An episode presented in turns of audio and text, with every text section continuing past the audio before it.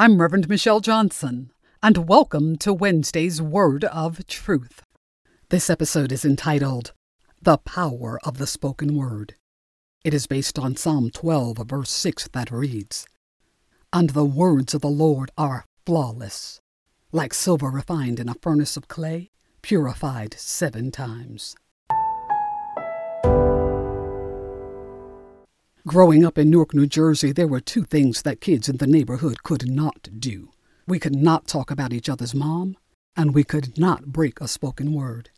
The former almost always led to a fight. The latter left you branded as one who could not be trusted.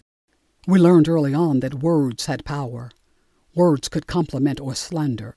They could instill trust or doubt, cohesion or division. Words could hurt or heal. Words could indicate fidelity or betrayal.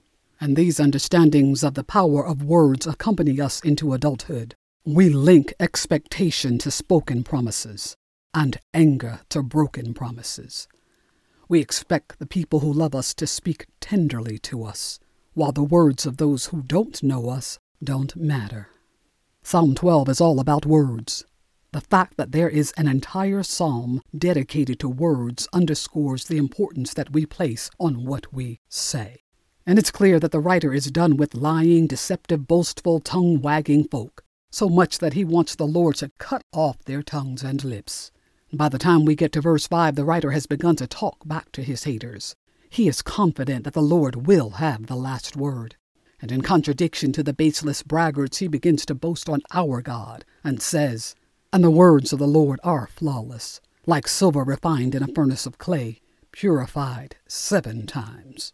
This is a declaration of faith on the part of the psalmist. His confession finds even greater merit in light of the fact that he is surrounded by enemies.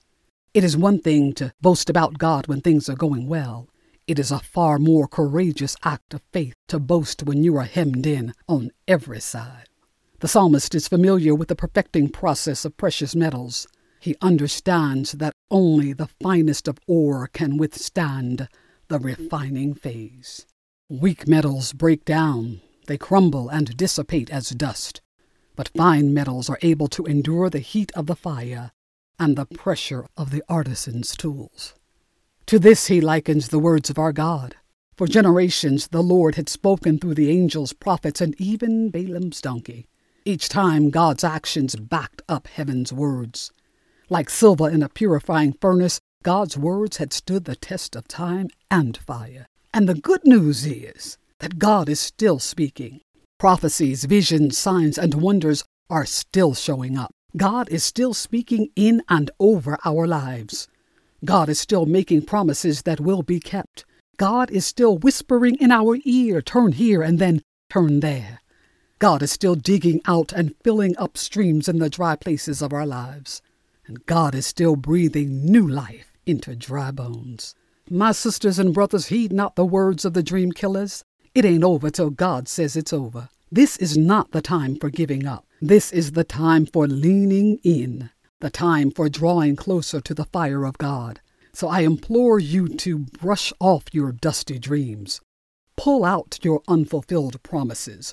Resurrect that rejected proposal and try God one more time. The word of our God is flawless.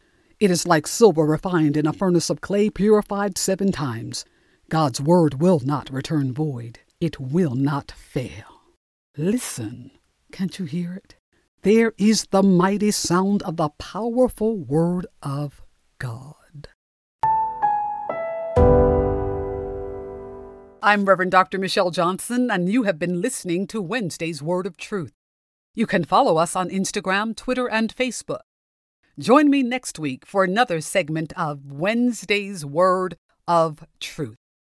Thank you for listening.